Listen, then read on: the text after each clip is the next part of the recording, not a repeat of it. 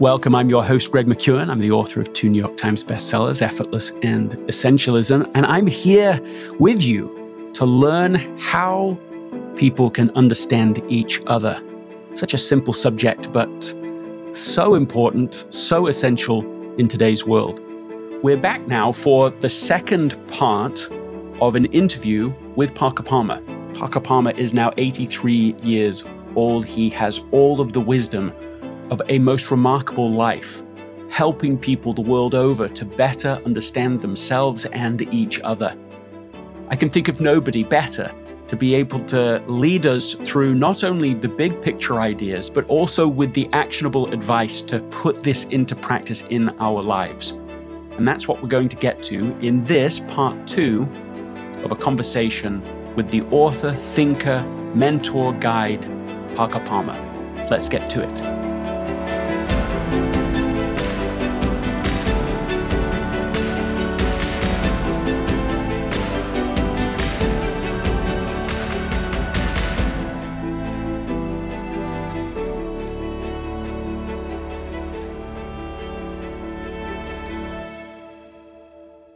This episode is sponsored by Shopify. Selling a little or a lot. Shopify helps you do your thing however you cha-ching. Shopify is the global commerce platform that helps you sell at every stage of your business. From the launch your online shop stage to the first real life store stage, all the way to the did we just hit a million orders stage. Shopify's there to help you grow. So whether you're selling scented soap or offering outdoor outfits, Shopify helps you sell everywhere. From their all in one e commerce platform to their in person point of sale system, whenever and whatever you're selling, Shopify's got you covered. Shopify helps turn browsers into buyers with the internet's best converting checkout, 15% better on average compared to other leading commerce platforms. So sell more with less effort thanks to Shopify Magic, which is your AI powered all star. In my experience with every business that I have built, including this podcast, there are breakthrough moments, and those moments are often the result of finding the right partner. And I think that's a way to think about Shopify. Because no matter how big you want to grow, Shopify gives you everything you need to take control and take your business to the next level sign up for a $1 per month trial period at shopify.com slash greg all lowercase. Go to shopify.com slash greg now to grow your business no matter what stage you're in. Shopify.com slash greg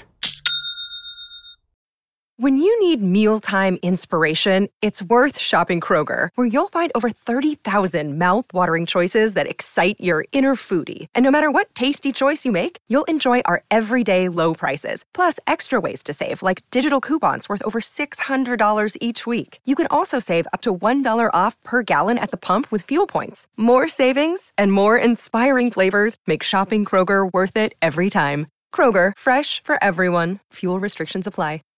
Remember to teach the ideas in this podcast episode to someone else within the next 24 to 48 hours of listening.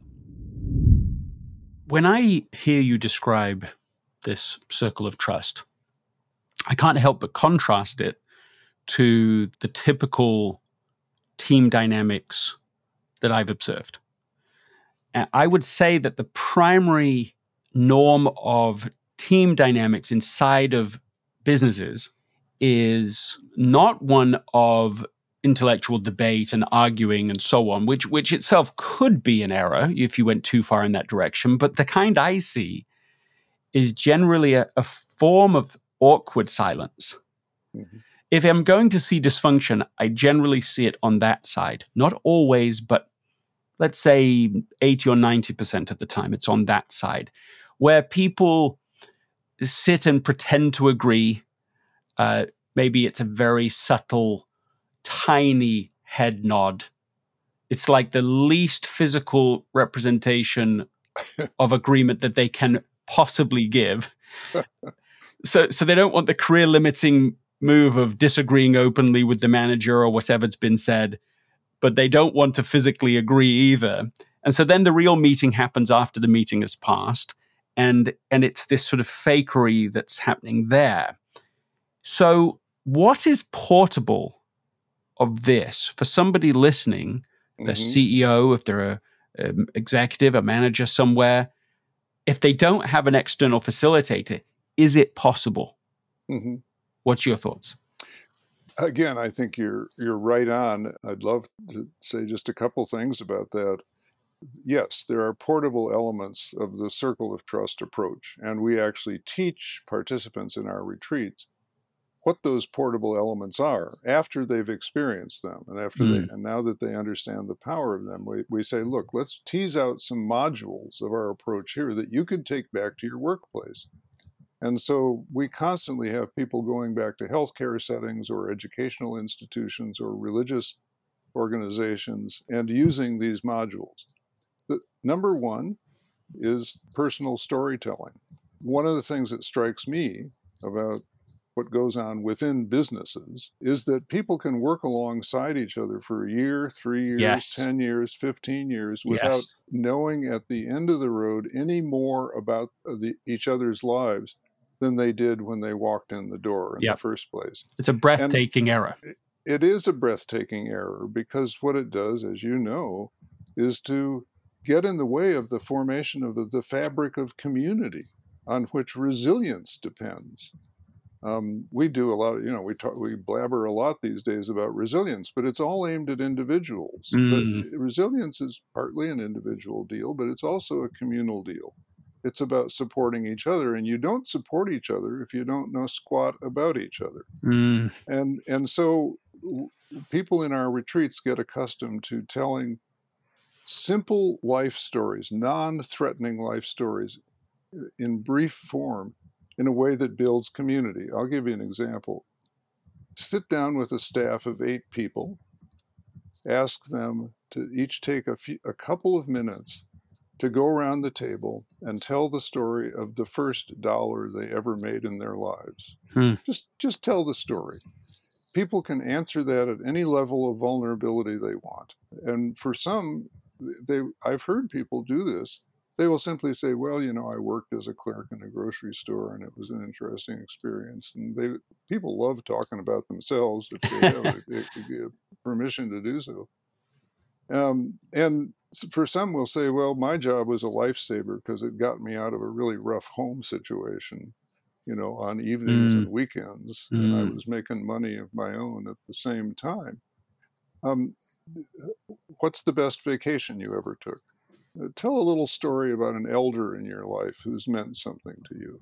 Stories like these, consistently pursued over a period of time, yeah, they take up 20 minutes, 25 minutes at the start of a staff meeting, but they pay off hugely in the weaving of a communal fabric with eight or 10 people around the table. A second uh, portable module is the asking of honest, open questions. Uh, we now have organizations that have been influenced by leaders in our group in every sector of work where uh, once a month or so, or when they have a tough issue to confront, they will first have a session where they are limited to asking honest, open questions of people who have various proposals on what to do about that tough situation. Um, th- it's not a debate; it's it's a listening uh, experience, and the listening is enhanced by simply saying to a person with a proposal, well, you say we should do X. What what does that really mean? What's how would that work? What's under the hood of that? What do you have in mind? You say we should do Y. Tell us about that. What what would that look like? No conclusions get reached. The the decision, the final decision doesn't get thrashed out. But when you come back to the decision making a few days later, um, people are have a much uh, broader and deeper view of what their options are than they did before they had a chance to spend 45 minutes asking each other honest open questions so there there are lots of things like that Can we double click on this open, honest questions? You mentioned it before. You've shared another few examples of the kinds of questions one can ask. I mean, I think the heart of it is asking a question you don't know the answer to. Mm-hmm. Or don't think you know the answer to. Don't think you know the answer to. But it's more than that. And you've you've done it so often it, it rolls off the tongue for you. So an open, honest question is I mean, I think you are asking to learn. You're you're genuinely wanting to give someone space. Give us either more examples of questions you can ask that would be open, honest questions, or unpack it a little more for us. Yeah, that's great. I mean, it's almost as if I'm listening to someone who helped me bring all of this to life over the last 25 years because you, you you you get it very very deeply so, yes, there's a lot about asking honest, open questions that can be named simply as um, another way of looking at a process of inquiry inquiry into life, inquiry into reality, inquiry into how things are inside us and outside us. So, here's an example. In our circle of trust retreats, we're often dealing with very intimate issues, right? Um, such as the guy who's under enormous ethical stress because he's on the edge of violating his Hippocratic oath. That's very intimate. Those are dangerous depths because a whole life gets called into question, you know. Now, I I have done a lot of work in major class A research universities where I would no more try to r- raise intimate questions with with in a faculty workshop than I would try to fly to the moon. Mm. That's the culture won't bear it. But here's what I've done, Greg, to give you an example of honest, open questions. I've gathered faculty among whom are people who are uh, working on course designs for the next semester. And I've taught these rules of inquiry. I, I haven't used any of our labels for them because I have to keep it within the lingua franca mm. of academic life. And I've said, look, this is this is an inquiry process of the very same sort that all of you use in your fields of scholarship. Nobody ever won a Nobel Prize in physics by telling an atom what to do or, or who it is.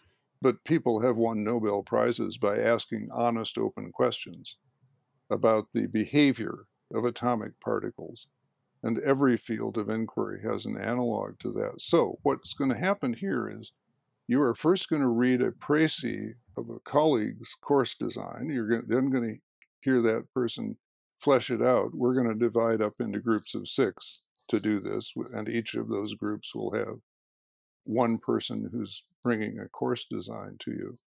And then you're going to have a dedicated period of time, an hour and a half, a long period of time, to ask of that person honest, open questions. And examples would be Have you ever taught a course like this before?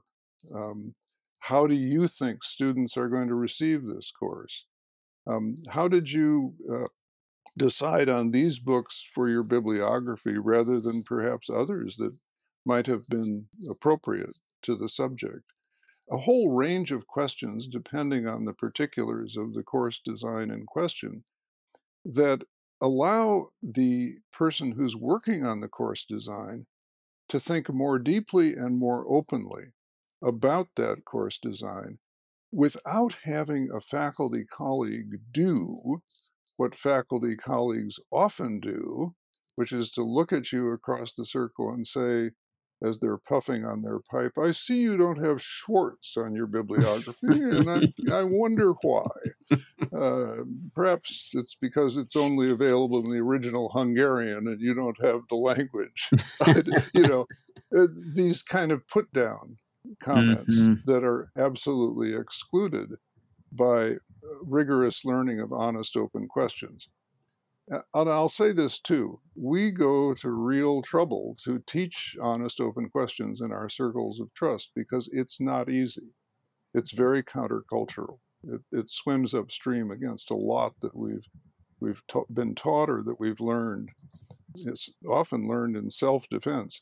So, so we will model the process by having one of us, a facilitator. There's always more than one in a group, um, have a real life problem to bring to the group, and then s- split up, split the group up into small groups to work on on good, honest, open questions. Come back with the staff member who's posed the issue, ask that person those questions, and get that person's feedback not on the answer to the question, but on whether it w- was an honest, open question. You do that in real time with real people, and the learning goes much deeper. What is the intent of an open, honest question? Is it understanding? Is that is that the right word? That the intent behind an open, honest question is to understand what somebody's saying, to help them understand what they're saying, or is it Mhm. some other intent? I would say it's a great question, and I would say, Greg, that the purest intent for those you know who've who are on this journey, the purest intent is to simply hear that other person into deeper speech, to give that other person a chance to say more of whatever may be inside them about what they're wrestling with than they have said to this point. That that's the purest intent. Now, sometimes that begins with, I'm curious about X, Y, or Z. But if you make an honest effort at an honest, open question, you may be, you might ask a question like this In describing this experience, you said you were angry. Could you tell us more about what anger looks like for you and where it came from and how it played itself out in this situation? Now, that may have started as a question of personal curiosity, but it becomes a question that serves the speaker well uh, by inviting that person into exploring a word that they themselves used.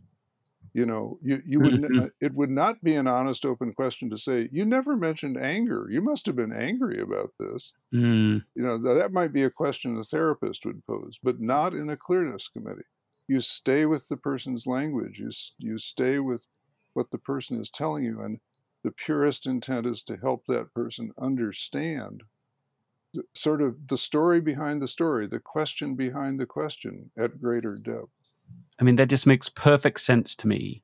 And it feels like a similar intent as would exist for empathically restating what somebody is saying, because the point in both cases is to allow someone to hear themselves at a deeper level than they are currently operating at, so that they can start to look at all that confusion inside and start to open it up and unravel it and look at themselves and and what you're describing i think is is the sort of miracle of transformation that you can experience and see in the other person when these intents of communication are honored Yes. and so instead of for let's say 50 years of all that just noise inside and confusion for once Mhm. they're actually getting beyond the surface and starting to examine it all and oh well that's i guess i didn't think i thought i thought this but i that isn't what it is it's this Mhm. thing and what's underneath that thing and and and deeper and deeper this transformation this leads me to put to you a question and a dilemma i have on these subjects which is for someone who hasn't experienced this yet either been listened to and understood deeply, so they haven't experienced that, and that they haven't experienced what happens when they do it for somebody else. They haven't experienced the miracle of it. You know, what's in it for them? How can you capture that for someone who hasn't yet experienced it? It's a non trivial problem because if what we're saying previously is true, that people don't often experience this, Right. and yet you have how do you help someone who doesn't yet know they should care about this to care about this is my question making sense Oh yes, ab- abs- absolutely. I'll tell you just quickly what uh, my personal experience, because obviously I hadn't experienced this for all my life. You know, it's not like I was born into it. Right So my personal experience was being at Berkeley in the '60s, being invited into different forms of community, and finding them invasive and abusive. Mm. um, a lot. So, what looked like a safe situation turned out to be a situation in which somebody wanted to manipulate me in one way or another. There was a lot of that going around, and there still is a lot of that going around. And I found some of that in my community organizing too, where it got, I don't know, elevated or lowered to political dynamics where Mm. somebody's trying to say, you know, it's my way or the highway, Mm. and I'll run over you if you're if you're if you don't go with me. And so by the time I got to Pendle Hill for what I thought was just one year in this Quaker living learning community, and started experiencing these more open, uh, inquiring ways among Quakers, uh, which included uh, an emphasis on the inner teacher and on the importance of a particular form of community, not, not a community that tells you what to do, but a community that hears you into speech. I was ripe for the picking. Now, I think the one, I think the one um, maybe transportable or portable element in that story is this, and I'm not quite sure how to talk about it. What we need to do, and I think writers and speakers and leaders of various sorts have an important role to play here. What we need to do is to offer people a better diagnostic of where their pain is coming from. Because you don't go in for treatment, you don't go in for a journey toward wholeness until you start to understand where your sense of brokenness is coming from. And if we can start to say to people, and you can't say this to them directly, it would be insulting, but if leaders, writers, speakers, teachers, etc., can start to say to people, I know you're in a lot of pain. I know you're suffering. I, you know, I hear it every day uh, in private settings as people come to me to explore their problems. And some of this is coming from the fact that you don't feel seen and heard. You, you, you feel like this basic human need to be seen and heard and, and thus appreciated for who you are and what you're attempting to do is just not met. So, if you're interested in moving beyond that pain, here's something you can do. The diagnostic then leads to a remedy. It, it's a little akin to what I was saying about the politics of rage. If that's our diagnostic, then let's just put all these raging people in cages and throw away the key. But if it's the politics of the brokenhearted, let's inquire into where that broken heart is coming from and let's help people find things to do about it that are life giving rather than death dealing. So it, it's a culture shift, isn't it? To reframe the sources of pain in our lives because it, it is pain that motivates us ultimately. As, as you know from my writing, um, I, in the course of my life, have made three deep dives into clinical depression. And it was that pain that took me further on a journey of self examination, not just in my closet, but in community, because I could not have survived that without both elements uh, in my life. What felt pain do you think is most common that this kind of mutual understanding is the antidote for? What do you see in present for people that they are conscious of a certain pain in their lives right now? What's your experience with that? It's another great question. It seems to me that uh, several things come to mind. I'm lost. People will often say, "I'm, you know, I, I just feel lost. This this world is so confusing. I, I'm utterly lost. I feel unappreciated. Is is a big one. Uh, I feel dissed. I feel marginalized. Not just unappreciated, but disappreciated. Mm, It's all at the feeling level, isn't it? Um, mm, I, I, I feel I live my life in in a paralyzing state of confusion. I barely have the energy to get out the door, and when I do, I have I don't know where I'm going or what's the right thing to do. You know, there's an old saying: most most people leave, live lives of quiet desperation. So often, the kind of pain we're talking about lives at a very quiet level. Mm. And and again, I it seems to me that that's where diagnostics come in. We have to help people understand that these feelings can can legitimately be called pain and that they have pain has sources and the sources often disconnect in people's lives. There's one phrase i would like to introduce into this conversation greg that i think is relevant at this point. There's now been a lot of research on the centrality of what's called relational trust to the functioning of nearly everything in our society. And if you if if anybody's wondering why it seems like everything is falling apart right now, it's in part because relational trust has fallen apart. It's at very low levels, not only between us as individuals, but with the major institutions in of American life. Um, uh, Anthony Bryk and Barbara Schneider did a, some magnificent research around the role of relational trust in the Chicago public schools, longitudinal 10 year study. And a whole body of literature has grown out of that that shows that r- relational trust um, tops everything as a driver of institutional of mission success or failure everything including money and governance and staff training.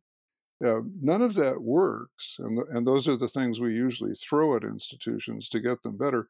Of course, none of that works if within that institution relational trusts are at, trust is at a low level, and if it's led by people who don't understand the importance of cultivating relational trust as a as a critical task of leadership you know that's why leaders ought to be opening up these quote safe spaces these trust building spaces uh, for the sake of mission success. This isn't fluffy touchy feely stuff. This is about making things work in a society where not a whole lot of things are working. There's two maybe final places i want to go here. The first is just to riff on that last point that you made. So, as people that have listened to this podcast for a while will have heard me use, like, define what a trim tab is. And of course, a trim tab is that smaller rudder that moves the larger rudder that moves the ship. And it seems to me that what you were just saying is that this type of mutual understanding is the trim tab for improved culture and improved results. And so, even if you don't care or don't yet understand why you should care about getting people to understand each other, you can't have the things you think you want. You can't have better culture. You can't have better relationships. You can't have sustainably better results and performance in the organization without improving this, because this is the bottleneck. Now, to mix up my metaphors uh, for for achieving those things. That's what I think I heard. I yes, get that right? A- absolutely. I, and I would dare to say, to depart for a moment from Quaker language, that it might be the whole freaking rudder in some situa- in some situations. you know, yeah. even more than the trim tab. It yes, be. it's the thing. Yeah. And so we we talk about all these results we want and improvements in in, in, in culture and relationships, but actually the little black box, so to speak, that determines what you whether you get that transformation or whether you get the status quo or whether you get even worse results than you've had a sort of toxic culture and downward spiral is actually this. This is the key behind all of that. Yes and so that in turn challenges raises a challenging question. Why do we keep throwing so much in terms of money and staff training and models of governance. Not that those things are unimportant, but why do we do that when we know that the, we're not turning the rudder and the ship is still going on the same Titanic course? I, I think it's a beautiful question. And, and I think it's sort of a meta example of everything we're talking about. Because if you don't, if you don't have a habit of listening to understand, to get deeper, to allow people to speak, to hear yourself in your own thoughts and, and to discern. If you don't have all of that, you're constantly operating at the surface. And the risk, of course, is that at the surface, you're addressing the wrong thing. Exactly. And so the costs of that, I have a, an executive friend at, let's say, the world's most valuable technology company. And he just said that in his life as a, as a as an IT executive, the distinctive issue between engineers is not whether they're smart, right? I mean, across the board, you know, most of them are smart. It's the degree to which they can get to the root of the issue. Can they understand the, the core of it? And he said in one company he worked in, great talent, but they weren't great at that. The company he's at now, they're much better at that. But he said he once worked with someone who was head and shoulders better than any of them.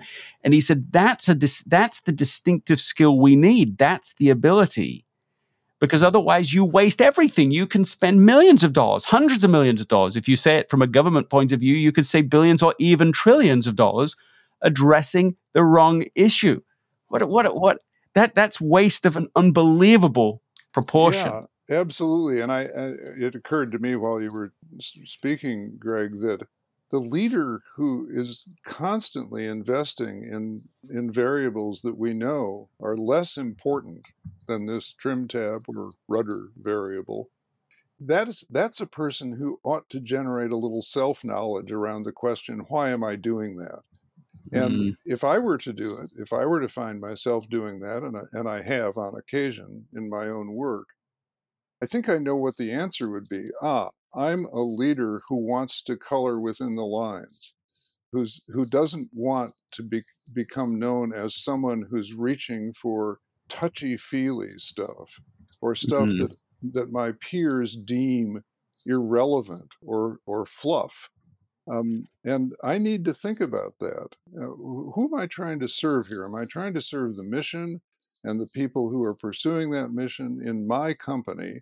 Or am I trying to buff up my own image among people who may have it all wrong mm-hmm. in, a, in, mm-hmm. a, leadership culture that may just have its, its head screwed on improperly? It's an honest, self reflective question. Which game am I playing? Mm-hmm. Am I am I playing the look smarter than my peer to my boss so that I just you know can keep moving up the hierarchy or am I playing a game of actually trying to really improve things, to really help do mm-hmm. great work that I'm proud of? Mm-hmm. There's another question. I'm going to say it's my final question and see if I stay true to that. At the heart of all of this, I think, is a premise that says that being seen, heard, deeply understood is one of the great human needs perhaps the most important human need. And I take that as being true based on these years of experience that that's something like that's right. Assuming you do as well, you can tell me if you do or not. What have you learned about why that is such a deep human need? Not the evidence to support that assumption, but like if the assumption is true, why is it true? What is it inside of us, neurologically or psychologically or spiritually, that drives such a premium around this often unmet need? Yeah. Well, I, it seems to me, Greg, I mean, that's a great sort of existential question, and I'm going to give you an existential answer. Uh, Good. and I'm going to give it right from where I sit because it's something I think about from time to time. 83 years old, mortality in sight every day. Mm. Uh, you know, the old body's starting to fail in this way and that, and mm. the mind maybe as well, although I'll be the last to acknowledge it. but your listeners can weigh in on that one. Has not happened yet. so, at my age, facing mortality, this quiet question arises Is anybody going to miss me? Mm. And that builds on a, a, more fundamental question, the question behind the question, which is what we've been reaching for in this conversation. Has anybody noticed that I'm here? And and truly, I mean, some people will say, well, well, wait a minute, you know, you've written 10 books and hundreds of articles and a bunch of poems, and you've won this and that award and given talks in front of big audiences and so forth. Of course, Mm. someone will know you're here. Well, I have friends who died a year ago, and you can't get, you know, you can't Google their names and get current references. Mm. you know, we have different benchmarks of does anybody has will anybody know that I was here? Mm. And some of them are pretty foolish, like Googling names. My dad doesn't appear anywhere in Google, but except for his obituary. But in my mind, he was a great man and a great Mhm. father, and he's very much with me. But, you know, I think the existential root of this fundamental need to be seen and heard and in, in, in some way or another valued or appreciated, at least to the extent that somebody's putting energy into seeing and hearing me. I think it comes from that existential question of will anybody know, notice when I'm gone? And no matter how many, uh, you know, kind of gold medals you have uh, collected in your life, that's not the answer. That that is not the answer. We're we're we're all looking for something more substantial than that. I won't. As I draw my last breath, I will not be asking myself, "Did I sell enough books? Did I get Mm. enough good reviews?" Those Mhm. questions become completely irrelevant Mm. um, when you face into your own mortality. So, and and I think we have a lot of examples. I mean, one of the wisest things I've ever heard about the struggles of many young people in our society, kids and and uh, teenagers, um, is is that what they all need to to feel whole is at least one adult in their lives, and I'll, I'll use the phrase that this researcher used one adult in their lives who's just wild crazy about them, Mm. just wild crazy about them, Mm. and, you know, uh, surrounds them with that unconditional affirmation day after day after day, time after time. Well, that's the, the young people's version of being seen and heard. And what it, what that opens for me, more importantly, Greg, is what I can do to help someone else feel seen and heard. I mean, that to me, the ultimate question is really not, will anybody miss me? Mm. The ultimate question is, will I have maxed out on my possibilities of helping other people feel seen and heard during X number of years on Earth? You know, if not, I think I've blown a big a big opportunity. what you're saying there bridges that this subject of understanding each other isn't just about interpersonal communication. Right? Yes, that's one way to frame it, but it's about something much more core than that. Yes. It's about meaning in life. It's Yeah. about an individual's meaning, and that we cannot achieve personal meaning without this kind of interpersonal experience. Like we cannot. I, I, think I think that feels right to me from from what we're talking about and why it's so jugular. Why it, why we can't just say, well, ah, just be a little more effective in your interpersonal communication or not. It doesn't really matter. No, it somehow it matters way more than it should matter. Mhm. It has this disproportionate effect on performance, on culture, on satisfaction in people, in in uh, opening them up to their potential ability. It's like it is for me a practical fact that that is true, but why it is true has eluded me, and I do think that what you're connecting it to helps to express why it is as impactful as it is. This is how people actually feel real and therefore able to be something you know you, you become a person become real and then become meaningful i mean it's so core at the identity level It is. It else. absolutely is about identity and integrity. I think, and as a two-way street. You know, Mm. uh, from others toward me, from me toward others. So I know we're getting to the end, but just yeah, one of the things I kind of love to do is laugh at myself. So I'll tell you a quick story. Mm, please. This, keep us on the same train of thought, but round it out. So my wife and I were visiting the beautiful, beautiful cemetery here in our hometown of Madison, Wisconsin, the other day, where where our remains will eventually rest. Mm. And uh, as we walked around and were eh, reading the interesting engravings on different tombstones, she said, "What do you What do you want on your tombstone?" Mm. Because we try to have a really open conversation about mortality. I think that's Yes. important. And I said, "Oh, that's that's easy.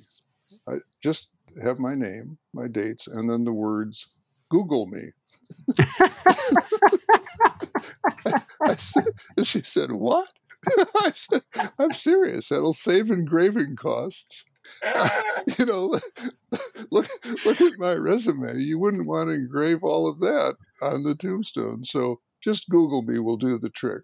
And yeah, a hundred years from now, nobody will know what that means either. But in the meantime, I've had a, some fun.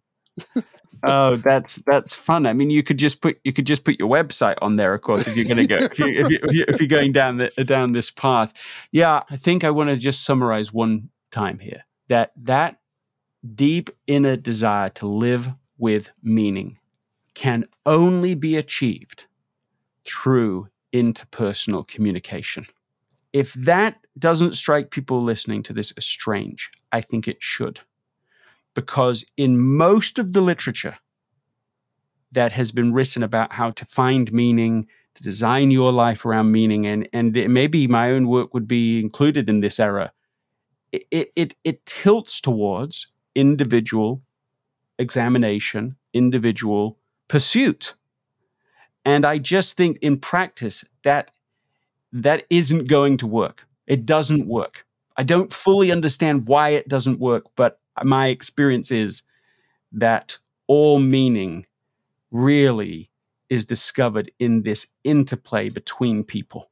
Yeah, That, that's where it happens. Constant touchstone for me, Greg, is is that we find meaning within us and between us. And between us always means relational. It always means interpersonal communication on steroids, not just sitting around chatting, but crafting these carefully thought out spaces, holding them with care, because what we're trying to do is to hold meaning and purpose, identity and integrity for one another. And that's a task worthy of attention. Worthy of attention, as is this conversation with you. You are worthy of attention. This subject is worthy of attention. People can, as uh, as as your tombstone will remind them, uh, Google you for more information. they should read about you at the Center for Courage and Renewal. They should read any and all of your 10 books. Parker Palmer, thank you so much for taking this time and being on the podcast today. Thank you, Greg. It's been a delight and I've learned a lot. Take care. Thank you. What a joy it is to have had a chance to not only learn from Parker Palmer for years now, but to also have a chance to talk with him directly. I hope that you have found in this part two interview as much value as I have. Practical things that you can start doing immediately, individually, as the CEO of your own life, or as a manager to other people. Thank you, really, thank you for listening. If you haven't signed up yet for the One Minute Wednesday newsletter, I'd really encourage that you do that. You can go to gregmckeown.com forward slash 1MW. And if you found value in this episode with Parker Palmer, please write a review on Apple Podcasts. The first five people to write a review of this episode will receive a signed copy of Effortless. All you do is send a photo of your review with your name and address to info at gregmckeown.com. And while you're at it, subscribe to this podcast so that you can receive the next episode effortlessly. They come out on Tuesdays and Thursdays, so I will see you next time. Just think of what could happen if you could deeply understand yourself and deeply understand the other people in your life. That is a simple but game changing experience.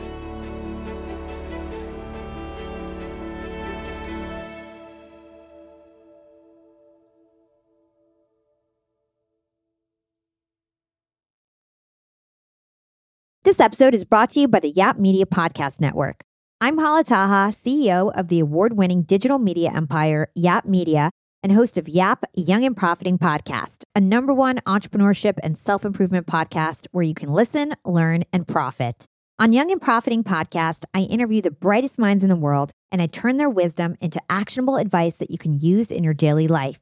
Each week, we dive into a new topic like the art of side hustles, how to level up your influence and persuasion, and goal setting. I interview A list guests on Young and Profiting. I've got the best guests, like the world's number one negotiation expert, Chris Voss, Shark Daymond John, serial entrepreneurs Alex and Leila Hormozi, and even movie stars like Matthew McConaughey. There's absolutely no fluff on my podcast, and that's on purpose. Every episode is jam packed with advice that's going to push your life forward. I do my research, I get straight to the point, and I take things really seriously, which is why I'm known as the podcast princess and how I became one of the top podcasters in the world in less than five years. Young and Profiting Podcast is for all ages. Don't let the name fool you. It's an advanced show. As long as you want to learn and level up, you will be forever young. So join Podcast Royalty and subscribe to Young and Profiting Podcast, or YAP, like it's often called by my YAP fam, on Apple, Spotify, Castbox, or wherever you listen to your podcasts.